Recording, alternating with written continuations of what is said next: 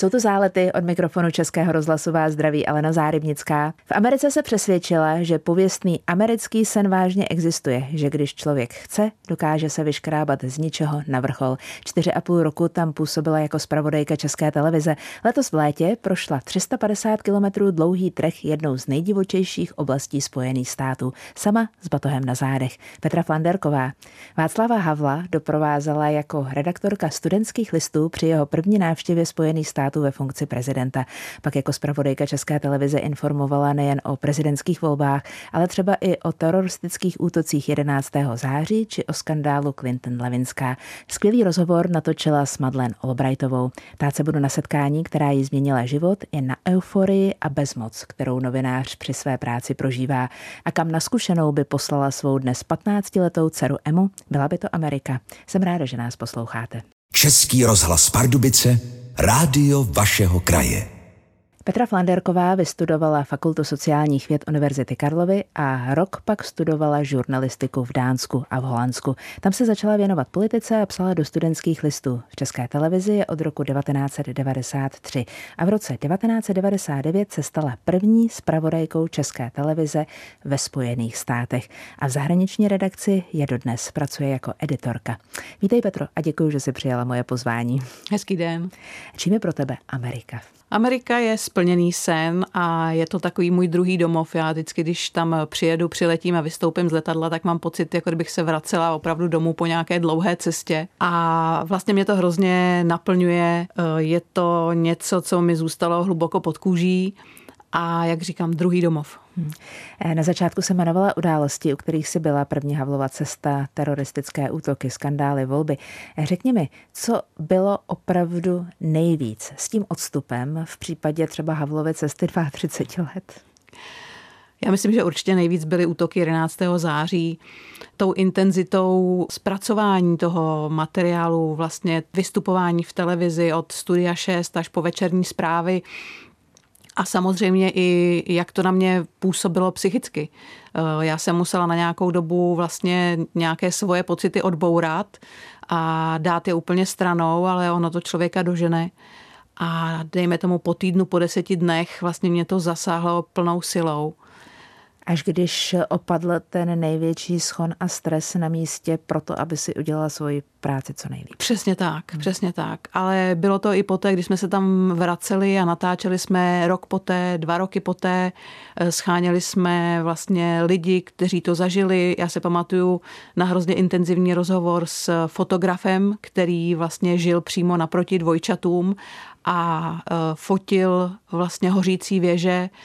Měl doma dalekohled a vyprávěl, když viděl ty zoufalé lidi úplně nahoře, kteří seděli v těch oknech a vlastně skákali dolů, protože za nimi byly plameny. Oni věděli, že zemřou, ale ten pud sebezáchovy v uvozovkách je takový, že člověk opravdu skočí, a to, když vyprávěl, tak jsem měla husí kůži a slzy na krajíčku. Jenom ještě na tvůj začátek. Pochopila jsem správně, tatínek byl sportovní novinář. To tě inspirovalo a neodradilo? Sport by se ti nelíbil? Sport by se mi úplně nelíbil, ale pamatuju se, že tatínek vlastně dělal hokej, zpravodajství z hokeje, a nosil vlastně ze zápasů ty soupisky a na druhou stranu papíru jsme si kreslili. Ale já jsem vlastně měla snad od 7 let jasno, že bych chtěla být novinář, a nikdy jsem o tom nepochybovala. To mi nějak zůstalo. A kdyby na nějakou zkušenost, na nějakou zkušenou měla teď odcestovat tvoje 15-letá Emma, nebo někdy za chvíli později, v souvislosti se vzděláním, se školou, poslala bys ji do Ameriky nebo někam jinam? My se o tom spolu bavíme a je fakt, že ona by raději, pokud by vůbec jela, zůstala někde blíž České republice. Je fakt, že ona má němčinu a má jí dobrou, takže není důvod, proč by třeba nejela do Rakouska, do Německa, někam, kde to má k Praze blíž, ale Amerika Lákají na dovolenou, to určitě, ale že by tam třeba strávila půl roku nebo rok, to asi ne, když třeba se to změní, až bude rozpívat ještě víc. Já jsem naznačila na začátku, že naše povídání dnes nebude jenom o novinařině, ale i o legendárním trailu, který si prošla letos v létě. Než si odjížděla, přišla nějaká zásadní rada, doporučení, konstatování od někoho z tvé rodiny, třeba od Emmy? Ta samozřejmě chtěla hlavně, abych se vrátila. Ale je to taková obecná rada vůbec lidí, kteří jdou na takovýhle trail. V angličtině je to hike your own hike, to znamená jdi podle toho, jak můžeš, na co stačíš, co ti říká mysl, co ti říká srdce, prostě podle svých schopností. Nežeň se za ničím, za někým, nesnaž se s někým držet tempo, jdi si prostě svůj pochod tak, aby si zapamatovala, tak, aby vlastně to odpovídalo tvým schopnostem. A to je asi nejlepší rada. A když před 32 lety letěl prezident Havel na svou první návštěvu do Spojených států ve funkci prezidenta, doprovázela ho Petra Flanderková. Mluvíme spolu dnes v Záletech. Nepodlemily se ti nohy, když si dostala nabídku doprovázet Havla? Já si troufám říct, že to byla vůbec nejdůležitější porevoluční zahraniční cesta. Tak ona to byla taková trochu náhoda, protože já jsem tehdy ve studentských listech asi mluvila nejlíp anglicky, takže vlastně poslali mě, ale samozřejmě to bylo něco do té doby nepředstavitelného. Já jsem byla 2krát v Jugoslávii na dovolené a jinak nikde vlastně na západě jsem nebyla. Hned přišla první cesta, byla to Amerika, takže já si třeba pamatuju, jak jsem si půjčovala oblečení, abych tam trošku reprezentovala. Člověk měl takové ty utkvělé představy o tom, jak je třeba New York nebezpečný, takže se pamatuju, když jsme tam přijeli a teď byla tma, byla noc, tak jsem se skoro bála vyjít ven, aby se mi něco nestalo. Takové to zakořeněné představy, které člověk měl. Ale samozřejmě to přijetí bylo neuvěřitelné, ať už od politiků amerických, ale i obyčejných lidí, od krajanů, od Čechoslováků, kteří tam emigrovali. Já si myslím, že přestože jsem tam s prezidentem Havlem byla potom ještě několikrát, tak tohle nic nepřekoná. On byl Havel vlastně první prezident bývalého východního bloku, který vystoupil v kongresu a jeho projev 23krát přerušili ovace. Vzpomeneš si na to, čemu se tehdy tleskalo nejvíc? Já musím říct, že já jsem vlastně vevnitř nebyla. Tam se vlastně dostalo jenom pár novinářů, takže já jsem to pak měla zprostředkované, ale vím, že nejvíce asi tleskalo tomu, že Havel vlastně řekl, že je potřeba pomoci Rusku a vlastně ho vzít jako partnera. A to američtí kongresmani velice ocenili a to byl několikrát potlesk ve stoje. Ilušenem za americkým snem, tak se jmenuje reportážní dokument z té cesty. Já jsem ho před naším setkáním tady v Českém rozhlase zhlédla. Když si dávala dohromady všechno to, co se tenkrát odehrálo, připadalo ti to dneska už skoro neuvěřitelné? Připadalo, na druhou stranu mi to úplně vyvolalo ty pocity z té cesty. Já se musím přiznat, že já jsem chtěla dát dohromady vlastně pozitivní dokument, protože ta cesta byla veskrze pozitivní a chtěla jsem, aby to vlastně z toho materiálu i vyznělo. A myslím, že se to i docela povedlo, protože ona to byla tak trochu hurá akce. V podstatě kdo chtěl, tak letěl. Letěli kamarádi a kamarádi kamarádů. Já si pamatuju, třeba v letadle vůbec nebyl žádný zasedací pořádek, takže třeba jednou já jsem seděla vedle Karle Schwarzenberka, vedle mě seděla kolegyně z Respektu, která mu hodila na hlavu svůj kabát, když otvírala skřínku. A pamatuju si, že říkala, promiňte, já jsem nechtěla, pane kníže. A on se tak podíval a říkal, no ještě abyste chtěla. Všude se kouřilo. Vlastně bylo to ohromně vlastně spontánní a myslím, že na to nikdy nezapomenu. Chtěla bys to prožít ještě jednou? Klidně. Rozpačitost Václava Havla byla absolutně odzbrojující. A myslím si, že nebylo asi moc novinářů, kteří by mu dávali třeba nějaké nepříjemné otázky, viď? Je to tak, bylo to odzbrojující. Na druhou stranu on dokázal, když se mu něco nelíbilo, nebo to prostě nešlo pod nos, tak to dát najevo, že byl takový odtažitý, trošičku i jako dotčený, protivný ale většinu času byl opravdu hrozně milý. První zpravodajka České televize ve Spojených státech Petra Flanderková. Dnes si povídáme v Záletech. Petro, když přišla ta nabídka, a tuším, že to mohlo být od Steňka Šámala, dnes ředitele zpravodajství České televize, řekla si rovnou, jo, do toho jdu? Jo. Jo. Ani stín pochybnosti. Ne. To byl opravdu můj sen. Vlastně to přišlo velice relativně záhy, protože jsem nastoupila do televize v roce 1993. Byla jsem půl roku v domácím zpravodajství, pak jsem přešla do zahraničí, pak jsem vlastně pokrývala vstup České republiky do NATO a tu Clintonovou aféru, takže jsem tam poměrně intenzivně jezdila, ale v roce 1998 už padlo to rozhodnutí, to znamená, byla jsem v televizi 5 let a hned přišla tahleta neuvěřitelná nabídka. Navíc vlastně jsem byla první, protože přede mnou tam ještě nikdo nebyl. Nastálo. V roce 2007, tuším, vyšla kniha Objektiv ze Spojených států. Co má Amerika jiného, co jinde na světě nenajdeme? Teď asi nejdu tolik po politice, teď asi nejdu tolik po způsobech chování a tak, ale možná po něčem dalším, co nám zůstává pod pokličkou utajeno a třeba se to objevilo i v některé z těch reportáží, potažmo potom v knížce.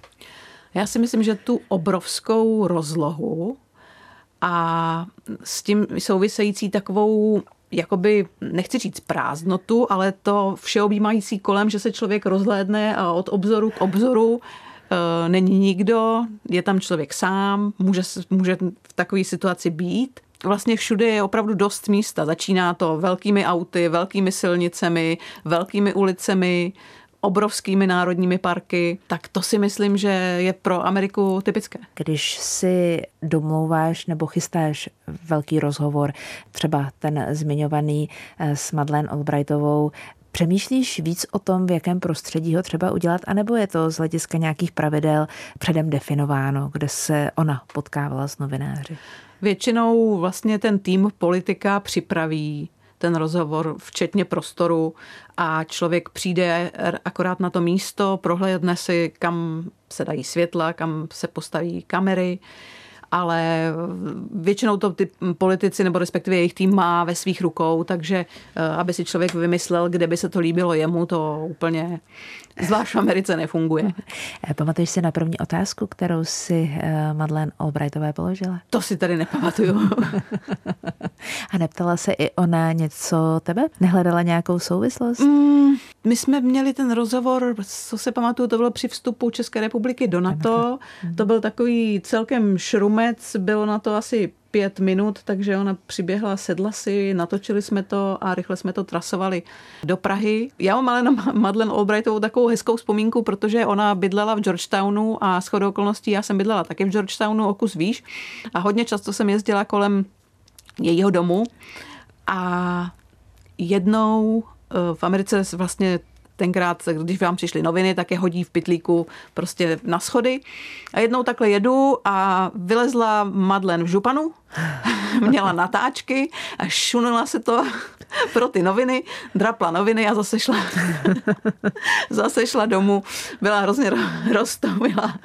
Takže i takové neformální vlastně setkání člověk mohl zažít s vrcholným americkým politikem. Už jsme zmínili útoky 11. září. Vzpomínáš si na moment, kdy ses o tom, že se to děje, dozvěděla? Asi ano. Pamatuju si, to bylo ráno, vlastně byla jsem v pracovně, bylo úplně čisté modré nebe, zapnutá televize pochopitelně a vlastně ukazovali tam, že hoří první věž a pamatuju si, úplně první reakce byla, jak může v takhle úplně jasném ráno počasí narazit letadlo do věže, která prostě kolem sebe nic nemá, co to je za navigaci, co to je za nesmysl. Vlastně člověku to vůbec neseplo, až teprve po nějaké chvíli jsem si říkala, aha, tak to nebude náhoda, to nebude nehoda, to prostě bude teroristický útok. Pak vlastně přišel druhý náraz a už se to všechno rozdělo. Navíc ještě ten druhý náraz, kdy to letadlo vlastně se stočilo vlastně na šikmo a zařízlo se do té druhé věže úplně jak nůž do dortu, tak přesně jsem říkala, to je jak z katastrofického filmu. Petra Flanderková, posloucháte Zálety. Český rozhlas Pardubice, rádio vašeho kraje. Teď uvozovky. 350 kilometrů neskutečný dřiny, zážitku a krásy, co se těžko dá popsat sama na cestě, ale přitom spousta nových přátel. Nevěděla jsem, jestli na to mám, ale ukázalo se, že jo. I když to někdy bylo skoro za hranou. Plňte si své sny, dokud na to máte. Po všech stránkách uvozovky končí. Slova Petry Flanderkové na facebookovém profilu, když se vrátila po měsíci z Ameriky. Tak to teď spolu probereme. Tak postupně tedy 350 kilometrů dřina, aby ne, ale kolik výškových metrů to bylo? Těžko říct, já vím, jenže jsem vylezla na Mount Whitney, která má 4420 a 1, 2, 3, 4, 5, to se různí. Ale tak to byl vlastně nejvyšší vrchol, což je nejvyšší hora kontinentálních Spojených států. A to tedy byla dřina. Zážitku, které nikdy nic nepřemaže. Byl tam nějaký, který by si odpustila? No, upřímně, jeden zážitek to byl, a sice, když jsem chtěla na dní volna ulevit svým nohám a sundala jsem si boty, v kterých jsem chodila a strávila jsem den v žabkách. Ale nějak mi nedošlo, protože jsem zrovna dělala zásoby ve městě, takže v těch žabkách nachodím 7 kilometrů a vyrobila jsem si neuvěřitelný puchýře vlastně pod palcem. A musela jsem teda absolvovat 3/4 té cesty s neuvěřitelným puchýři. Takže jsem ráno 20 minut lepila nohy, pak jsem si dala prášek proti bolesti a pak jsem teprve vyrazila na cestu. Kdybychom to měli ve zkratce popsat, tak je to jedna z možností, jak se dostat do srdce amerických hor, jak si tu cestu užít za mě, jak vyzkoušet své schopnosti a to, jestli na to máme. Potřebujeme k tomu permit a sami sobě dáme do batohu to, co si myslíme, nebo to, co je obecně známo o tom, že se bude na cestě hodit, co budeš potřebovat, co dalšího k tomu doplnit. Je to vlastně asi jeden z nejhezčích trailů ve Spojených státech v pohoří Sierra Nevada, kde je člověk sám za sebe, ale na druhou stranu nikdy není nikdo příliš daleko. Za den potkáte 15-20 lidí, kteří se všichni ptají, jestli něco nepotřebujete, jak se máte, jak se vám jde. Na druhou stranu všechno si nesete sám, včetně zásob jídla, které se dá vlastně doplnit jenom na určitých místech a musíte z toho trailu vlastně sejít. Takže je to taková vlastně zkouška toho, co je člověku pohodlné, komfortní, co už není, ale člověk je tam sám za sebe a, co je taky důležité, je tam sám se sebou. Což jsem si moc neuvědomila, ale být 3 neděle sám se sebou jenom, ať už je to třeba o to dělit se o nějaké zážitky nebo o nějaké pocity, jako říct vedle parťákovi, já už nemůžu, pojď sedneme si tady, nebo dneska mi to nejde. Tohle všechno si člověk vlastně zpracovává sám ve své hlavě. A někdy je to docela náročné. Je to tedy nejhorší setkání sama se sebou? No, je to opravdu záhul. Člověk dokáže neuvěřitelné věci. Já musím říct, že opravdu ta zátopková věta, když nemůžeš přidej, tak fakt platí a když jsem měla pocit, že už to dál nepůjde, tak si myslím, že to ještě 5krát šlo. To podstatné, co teď sama o sobě víš a pomůže ti to, anebo ti bude dělat radost, nebo s tebou půjde dál. Vím, že jsem schopná věcí, o kterých jsem si myslela, že jich schopná nejsem, že vlastně člověk opravdu může posouvat svoje limity. Já jsem si neúplně věřila, že to dokážu, že těch 350 kilometrů ujdu, i proto jsem si tu cestu rozdělila tak, že jsem měla vlastně 1/4, potom jsem zhodnotila, jestli jsem schopná jít těch zbylých 3/4, ale zjistila jsem, že jo, a tak jsem se do toho dala. Zjistila jsem, že se vlastně vůbec nebojím věcí, které jako lidem připadaly zvláštní. Všichni se mě ptali, co medvědi, spát sama v přírodě a tak. A vlastně ten pocit strachu tam vůbec nebyl. To jsem byla hrozně překvapena. Český rozhlas Pardubice, rádio vašeho kraje. Zálety dnes hostí novinářku Petru Flanderkovou. S Petrou Flanderkovou mluvím dneska v Záletech. Slíbila jsem, že položím i otázku na emoce, euforie anebo bezmoc. Nějaký konkrétní příklad toho, kdy si jako zpravodajka pocitovala oba ty póly emocí, které v sobě někde máme, byť víme, do jaké míry mohou ovlivnit to, co děláme. Bezmoc mám určitě spojenou zase s 11. zářím, kdy vlastně jsem přijela do New Yorku, protože my jsme měli zázemí ve Washingtonu, takže druhý den po útocích jsem přijela do New Yorku a natáčela jsem vlastně na místech, kde byly vylepené fotografie lidí, kteří v těch dvojčatech pracovali a kteří vlastně byli nezvěstní.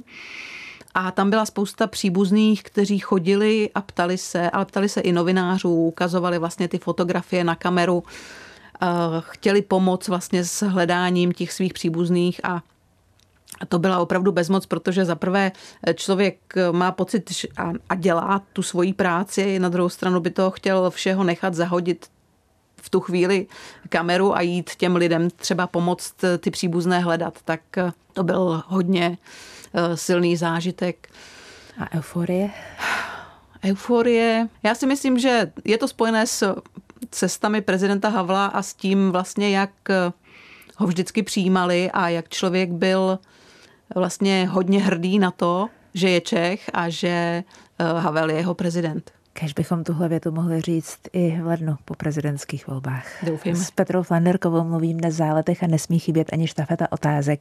Minule tu se mnou byl náčelník horské služby Krkonoše Pavel Cingr. Tak já bych se chtěl zeptat Petry Flanderkový, protože vím, že absolvovala náročný trail, jak by se zachovala, kdyby se tam dostala do problémů? Tak naštěstí, protože tam na té cestě nebyl signál, já jsem měla s sebou satelitní komunikátor, který má takové tlačítko SOS, takže to bych zmáčkla.